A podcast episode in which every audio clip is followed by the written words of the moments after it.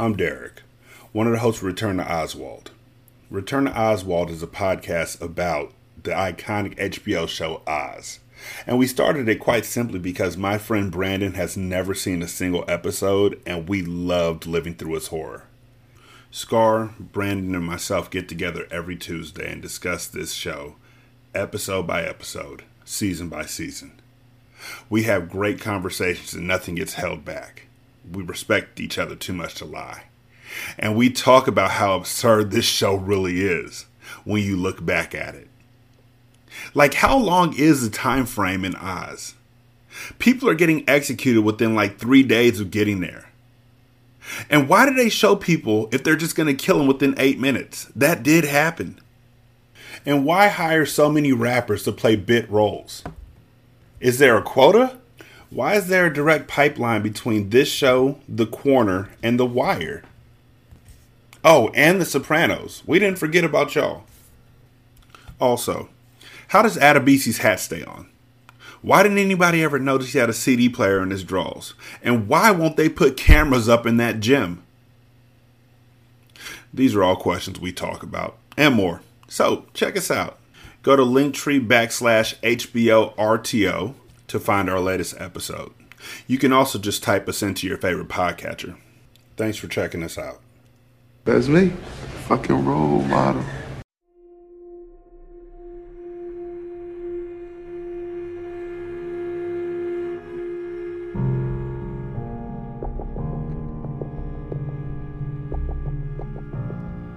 Scary ghost, creepy serial killers, all things that go bump in the night. Enjoy the view from the open shutters.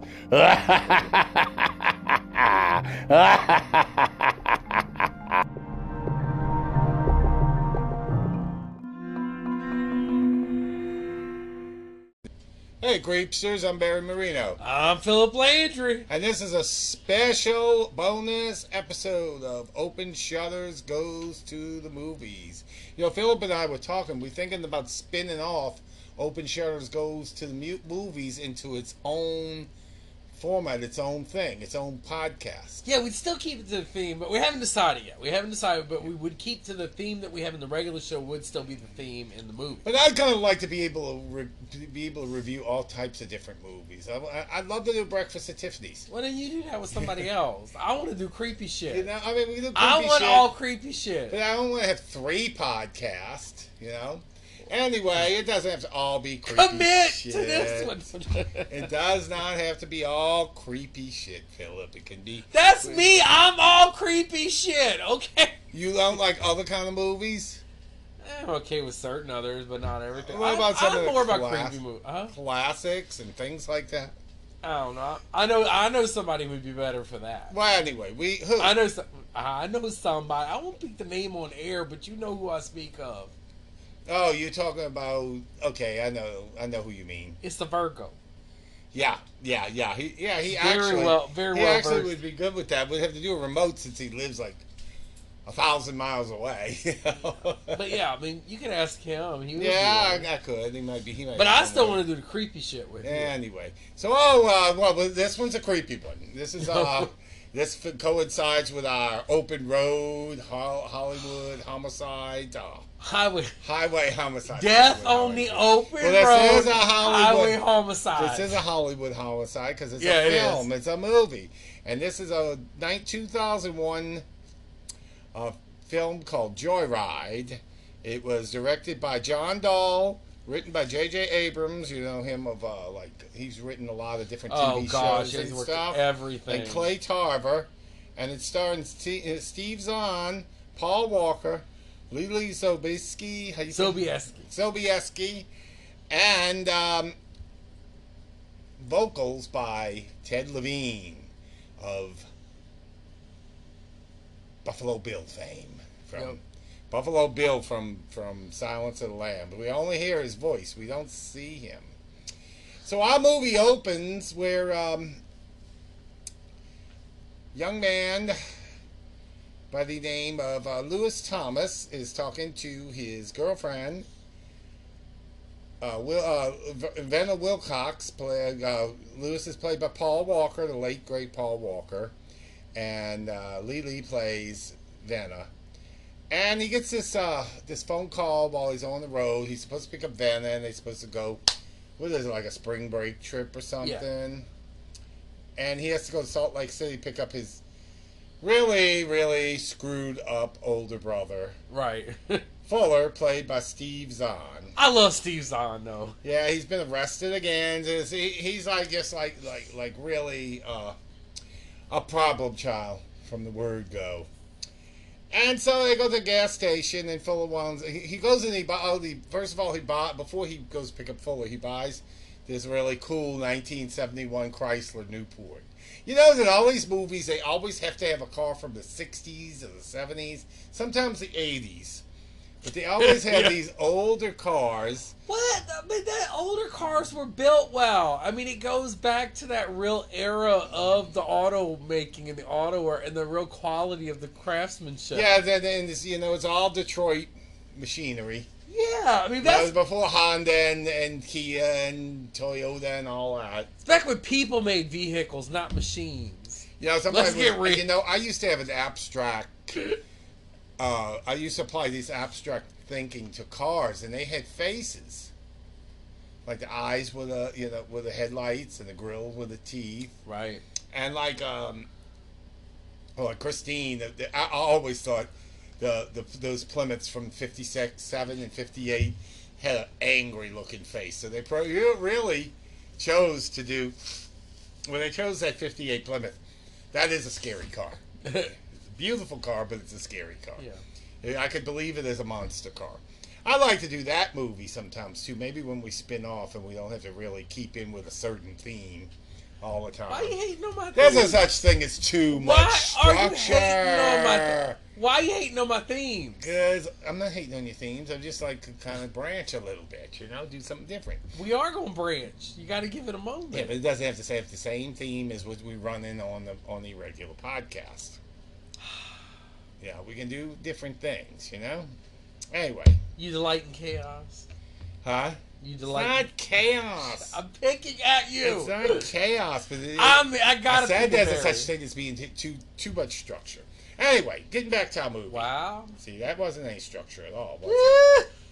So he goes to a gas station and he has a CB radio installed. Do you remember those, or were you were you even born when they were popular? They Oh were real- come on! I I grew up still knowing about all this. Okay. They were popular back in the seventies. They were really, I'd say, their their um, the peak of their popularity would have been around 1976 when that song "Convoy" came out. Yeah, but I mean, they were still had an allure going. They even like, have a movie 90s. version with Kris Kristofferson and Ali MacGraw of Convoy.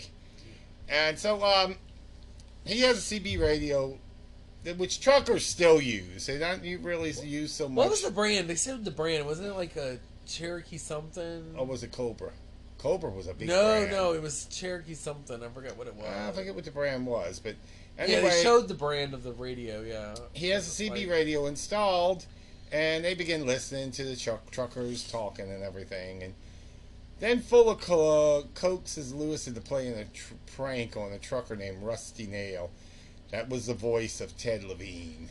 Yes. And, uh, and he asks him to pretend to be a woman named Candy Cane. Candy Cane. That's kind of ironic because Ted Levine played this with this psycho transgender in uh, Silence of the Lambs. It was totally against type. Yes, indeed. So anyway, Lewis is you know he's he, he he's doing this. It doesn't sound like a woman's voice to me. It's not like a man trying to be a woman. And he sets up a meeting in a in a hotel in Wyoming, and Lewis and Fuller spend the night. Now, um, when Fuller is in the box office, he sees this really nasty guy. I mean, this real garbage guy and he gets really uh, you know racist he, he makes racist remarks to the indian clerk and he's just really total total asshole wasn't he a total dick Douchebag. douchebag so fuller gets a bright idea to play a trick on rusty nail and have lewis pretending to be candy cane tell him to meet at the guy's room and they say Right. they're in the room right next door So they're listening, you know, they're waiting for midnight. Rusty Nail shows up. They hear commotion uh, uh, in the next room. And then nothing. Oh yeah, and he brought that pink champagne. Yeah, the pink champagne. Told him to bring cheap pink champagne. that figures up in the thing later in the story. So anyway, um, they hear the scuffle and then and then it's The quiet. thud. So Yeah. next morning, there's police all around. Yep. It turns out that they found this guy on the highway with his lower jaw ripped off. And Lewis said they, they told the sheriff what they did, and of course the sheriff gets you know he kind of um, he kind of chides them over it, but doesn't really, they don't really get in any trouble. They even take him to the hospital and they see the guy. Yeah, they took it. Yeah, that, I think it scared him. So they get back on the road and they hear Rusty Nail again, and he's still looking for Candy Cane. Still looking for candy cane. And then Lewis finally reveals to him that he's Candy Cane and I'm guy.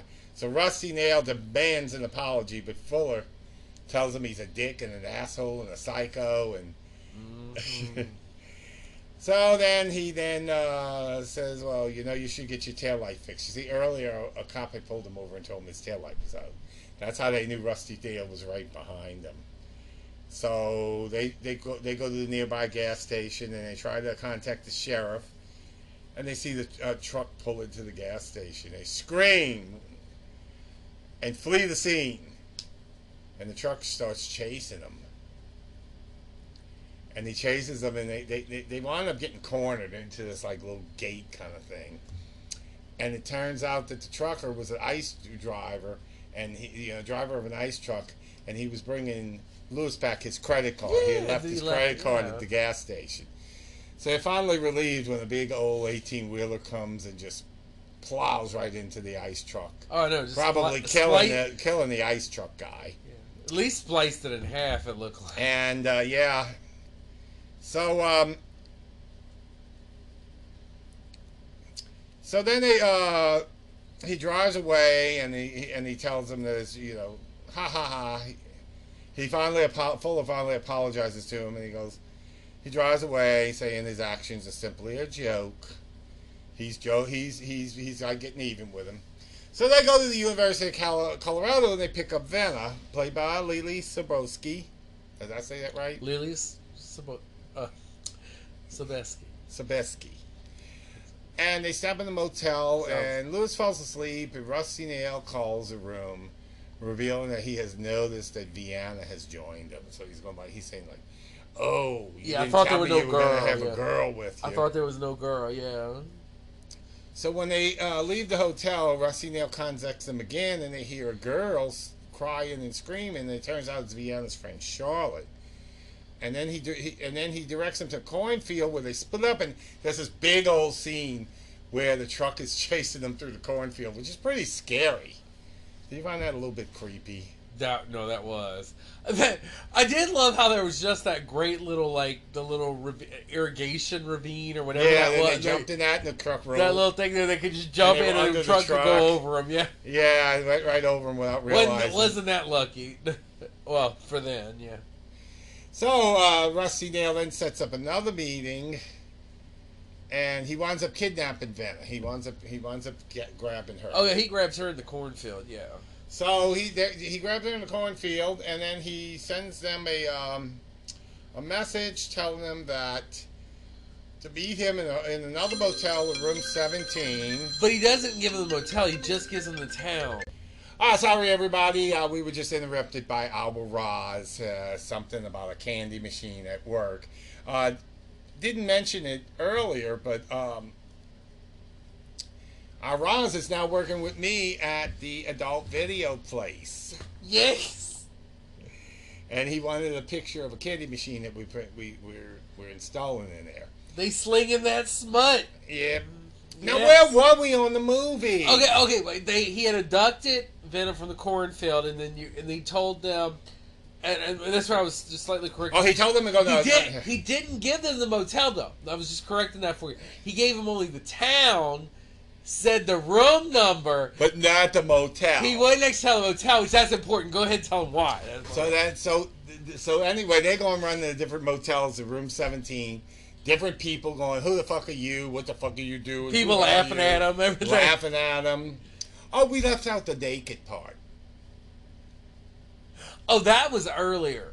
Yeah, we left out the part where he makes them, in order to let the girl go, he makes them go into a diner naked, the two boys, Yeah. and order six hamburgers each. Each. And of course, the owner of the uh, of of the, I knew we was something. It seemed like we were just, we were going, yeah, something was missing, and I just realized. We have bad memory.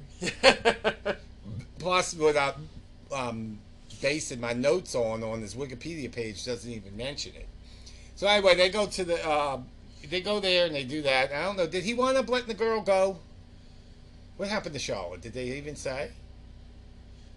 At the end, we'll talk about Charlotte. Charlotte didn't show up until the end. Oh, okay. She didn't show up till the end. Okay. I'll, I'll, I'll help you with that. If I, So anyway, right now where we are, they're going around all kinds of motel rooms at room 17, and finally, he what he has is he he has Vanna tied up, and he has a shotgun rigged to where when the door opens, it shoots her. Yeah. A double barrel shotgun, yeah. and there's all kinds of suspense here, all kinds of Hitchcockian suspense. Yeah. Yeah, that was a lot to Hitchcock. Yeah, Them going in the door. doors, and they're going into one door, and we thinking it's the one that's going to shoot Vanna, and it's a totally different room. Turns out she's actually in room 18 of this hotel. Well, which is actually the reverse of what happened earlier when they were in 18 and he was and they he, they sent him to 17. Yes, yeah, so yes, he did the yes, reverse. Yes. So anyway,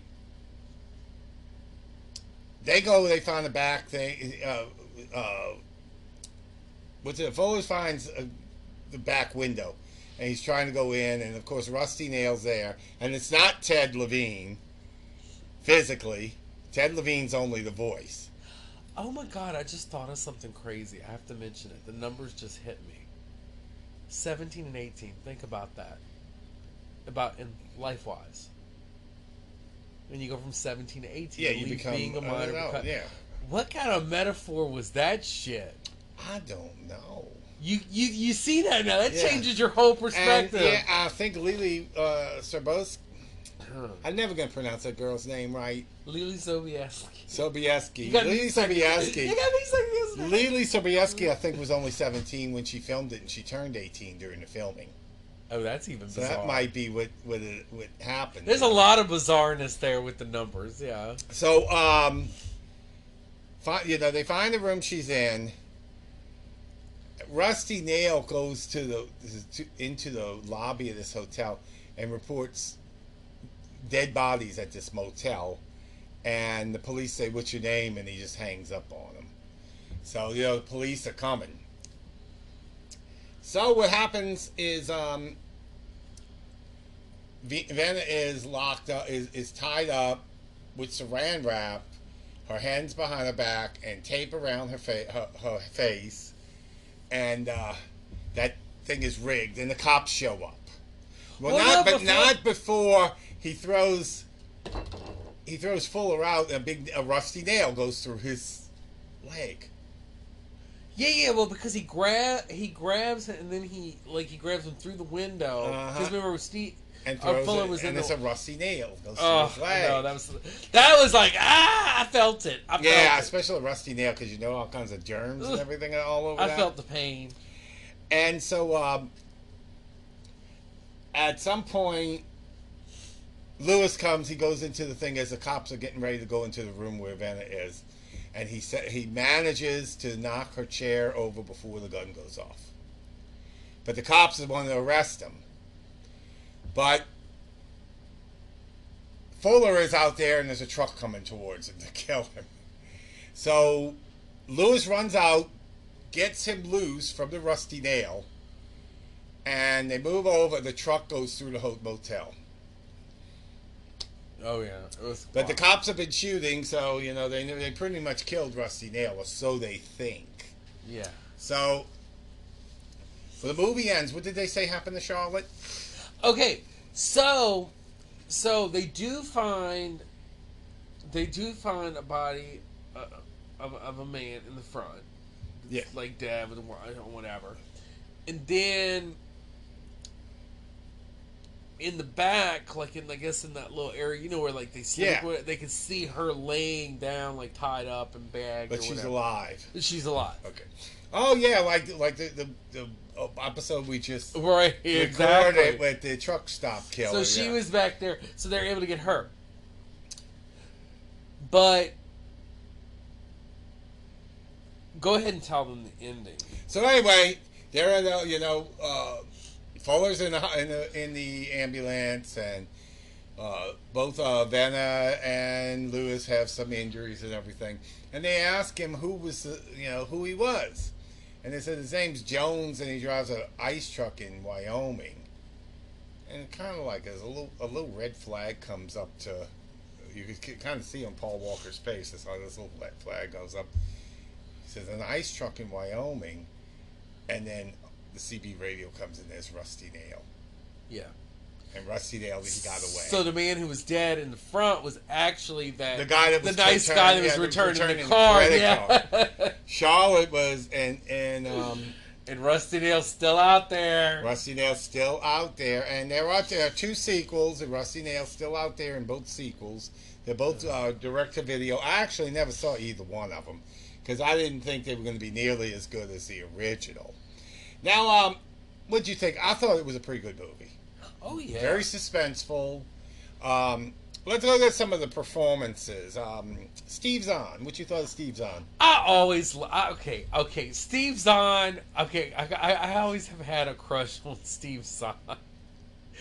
Steve Zahn, uh, even if he does a horror film, there's just a certain le- level of levity and humor and things that he brings to any performance.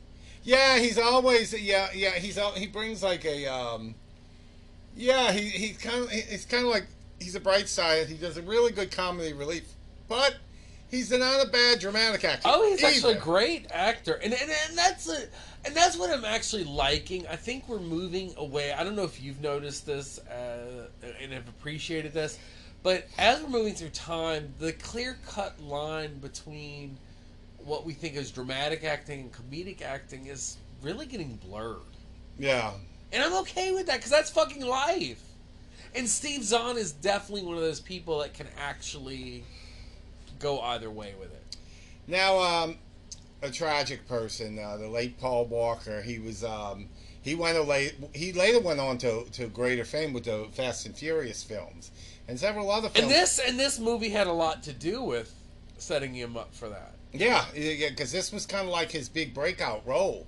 It's ironic how that he died in the car accident, and I know. his biggest movies had to do with cars. You know. Fast and Furious movies, and this one. Yeah. And um, it's a shame he, you know, we lost him. He was only forty years old. He had a lot of lead man years ahead of him because with a man, forty years old is still young for an actor. For some strange reason, it's old for an actress. And they really did. I mean, I know some people don't like always the comparison, but he really did have a classic Hollywood look to him. Yeah, he's been compared to James Dean, especially with the way he died and everything. Yeah. But but if you really look at it, he really has even a classic style of acting. Like if you watch this movie, you'll notice his form of act. Like each one are very different, but they all work together. You know, like Yeah. person, but they're all very different, say in their type of acting. And I find him as a very class. He was a very classic kind of actor. Um, Lily Sorbis right? Okay, like we see Steve Zahn bringing the levity to something, Lily Sobieski always seems to bring the gravity of the situation to the more. And she's the most grounded of the actors. Right, like like it's like when you feel you need that sense of like you need to have a wake up call in the like she brings it. She really brings that sobriety to the situation. Like this is what's going on. like like you even feel like she's making the other two uh character like with this character she's making the other two characters feel like y'all fucked up okay but this Yeah. is what we have to do now okay Now, uh, also, there's some alternate footage. There's a 29 minute long alternate ending and four other shorter alternate endings. I guess they're on the uh, DVD. And the main one features Rusty Nail's shotgun suicide. Have him suicide, and bodies found in the poli- by the police in his trailer. And one fe- uh, featured Rusty Nail being arrested, and another being beaten in a fight with both with, with both Thomas's brothers, and another where he is blown up on his truck. Another one saw Rusty Nail f- run over by his own truck. The ending featured in the actual theatrical cut of the film is the only one where Rusty Nail lives. Yeah. And there are numerous deleted scenes. There's an alternate ending where Rusty's truck explodes and you see the water tower uh, truck as it burns. But I think this ending that was kept in the mo- the actual movie Well, was the best. able to do those, that, and they were able to do the sequels. They wouldn't have been able to do the Yeah. sequels. No, but I like it just okay, if y'all really watch that, the way the Rusty Nail character's taken, the fact that you for most of the movie don't even really even see him. And then when you do see him, you don't really get to see his face at first. That was very Hitchcock. Then when you do see his face, it's in darkened glimpses or quick quick shows on a frame, but that's it. And so the the limited exposure of what he looks like visually on film being that limited makes it creepier because what it does, what it does for the viewer, if we think about the psychological, if we can see the face of the killer, we're going to try to find a way to humanize them. If we don't see them, they stay as a monster in our mind. And that's really, that really, actually, I give that so much credit on the on on the filmmaking. Oh, here's another thing. They they um, they weren't they, they weren't sure whether they wanted to have uh, uh, have be romantically involved with Fuller or or Lewis. So they shot romantic scenes with both of them, but they decided to leave to, to cut both of them, and that gives her a kind of like you never know who you don't know who she.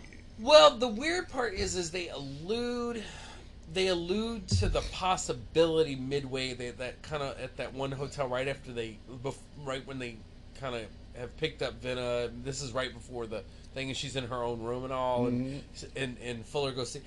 They allude. There's an alluding at that hotel that there could be a possibility of some interest or some chemistry on both sides with that with them. The only problem is I feel like the movie finishes with her clearly with um, Lewis. So- Yeah, I think so too. Okay, so the Joyride opened theatrically on October 5th, nine- uh, 2001, in 2,497 venues. It earned 7.3 million in its opening weekend, and it ranked number five in the U.S. box office. By the end of its run, it had grossed 2 22 million in the U.S. and 14.7 million overseas, for a worldwide total of 36.6 million. And um, on uh, on Rotten Tomatoes, a review ag- aggregator, how do you pronounce that? The film has a 74% approval rating based on 114 reviews, with an average rating of 6.6 out 6.1 out of 10. And it the website's critics say it's a well-constructed B movie thriller. Joyride keeps up the necessary level of tension and chills. Critics also like Zahn's performance as a goofball older brother, and on uh, Meta- Metacritic, the film has weighed an average score of 75 out of 100 based on 31 critics, inciting generally favorable reviews. And the two C, uh, and an average grade of B plus on an A plus to F scale. And the two sequels, Joyride 2 in two, uh, Dead Ahead in 2008 and Joyride 3 Roadkill in 2009. Now, okay, we're going to rate it. Uh, how many shutters do you give open? Uh, do you give a Joyride out of five? Four out of five. I actually Yeah. decent, decently enjoyed it. What about you? Yeah, I'd say four out of five. Also, the acting was really good. The um, the acting was really good. The the, the suspense was excellent. The production value. They, and they used all the And tools, yeah, to do it. Not seeing Rusty Nail, but hearing Ted Levine's voice that is probably the biggest Was- props for the movie. was it was because Ted Levine did a really good job doing providing that voice, Oh yeah. and because he has a scary voice. Oh yeah. Yeah, he has a really, really creepy kind of voice. So anyway, I would say um, you can follow us on Twitter at A Shutters, on Instagram at Open Shutters Podcast. Our Facebook business page is Open Shutters, a creepy podcast. Our um, our Facebook group is the official page for Open Shutters, a creepy podcast. Our Patreon, which we have three tiers of, of support. Antoinette Frank, the entry level, which is five dollars a week, five dollars a month. The Axeman, which is ten dollars a month, that's our mid level, and our premium is twenty five dollars a month. It's the most pricey, but you get the most good shit from it. That's www.patreon.com forward slash open shutters. Uh, uh, you want to email us? We, we, you know, we'd like to be emailed with a certain amount of um, of different types of uh, ideas. I'd even like, you know, what I'd like to get? I'd like to get some listener tales. I'd like to do a whole episode of stories that our listeners send to us. Ooh, that would be nice. Yeah, because there's so there's some other podcasts that do that, and it's it's pretty interesting.